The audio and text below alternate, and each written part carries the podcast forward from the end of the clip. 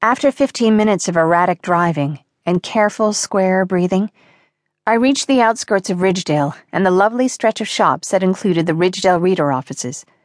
The parking lot was nearly empty as I pulled in.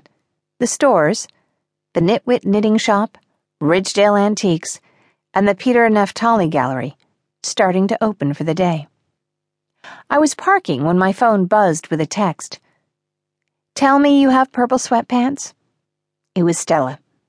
Her son Will was a plum in the very hungry caterpillar. Shit. Ella's leaf green clothes. I'd even bought special lime colored leggings for the occasion. I tapped Stella's message closed and wrote one to Justin. Bring green clothes. On counter. Kiss hug, kiss hug. My phone vibrated right back in my hand, startling me. On it. There was a picture, too. A selfie of Justin and Ella, already in her green outfit, flashing a thumbs up and a huge, beaming grin. I shouldn't have underestimated Justin.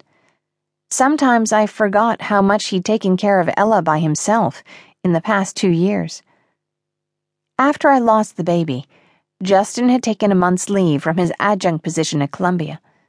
His mother also came for the first couple of weeks to help. And thank God because in those early days, Justin had to focus on holding me as I cried and cried. Once Justin's mother was gone and I was a bit better, he took over Ella's care. Despite never having been much of a hands on dad before, with ease and not a single complaint, Justin brushed Ella's hair and cuddled with her and gave her long, silly baths. He paid all the bills, dealt with our car being towed, did endless laundry and cooked all our meals as though the key to our survival lay in his successful completion of household chores.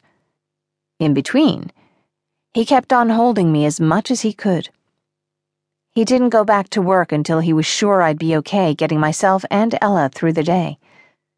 I did get there by week six, but I couldn't possibly have returned to work at the National Advocates for Pregnant Women. No matter how much I had loved that job, I could never again have spent all day talking about pregnancy.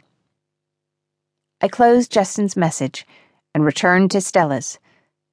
No purple sweats. Sorry, I wrote back. Shit, I totally forgot.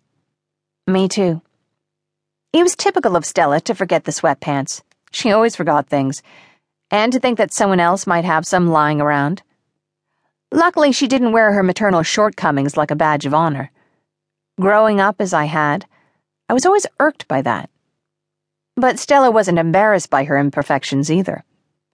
A gorgeous former stockbroker, five years my senior, but who looked much younger. Stella hadn't returned to work after the Lehman crash had left her unemployed. Instead, she'd gotten pregnant with her son, Will, now five. Her older son, Aiden, was a junior in high school. Shortly before Will was born, Stella's husband Kevin had dropped 30 pounds, rented a glossy pied a terre in Chelsea, and found a 27 year old yoga instructor for a girlfriend. Stella and Kevin had divorced not long after, when Will was six months old.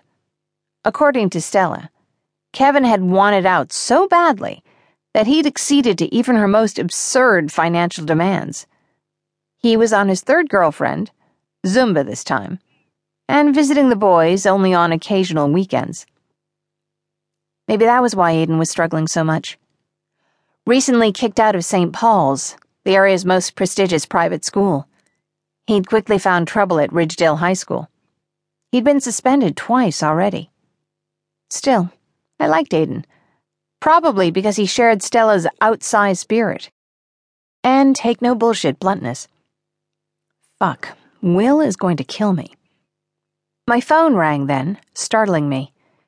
Eric Shinazy. I was about to call you, I lied. It was amazing how calm and authoritative I sounded, especially considering how I'd rushed away from the creek in a panic. I'm just stepping into the office now. Didn't mean to jump on you, but I'll be unreachable for a bit.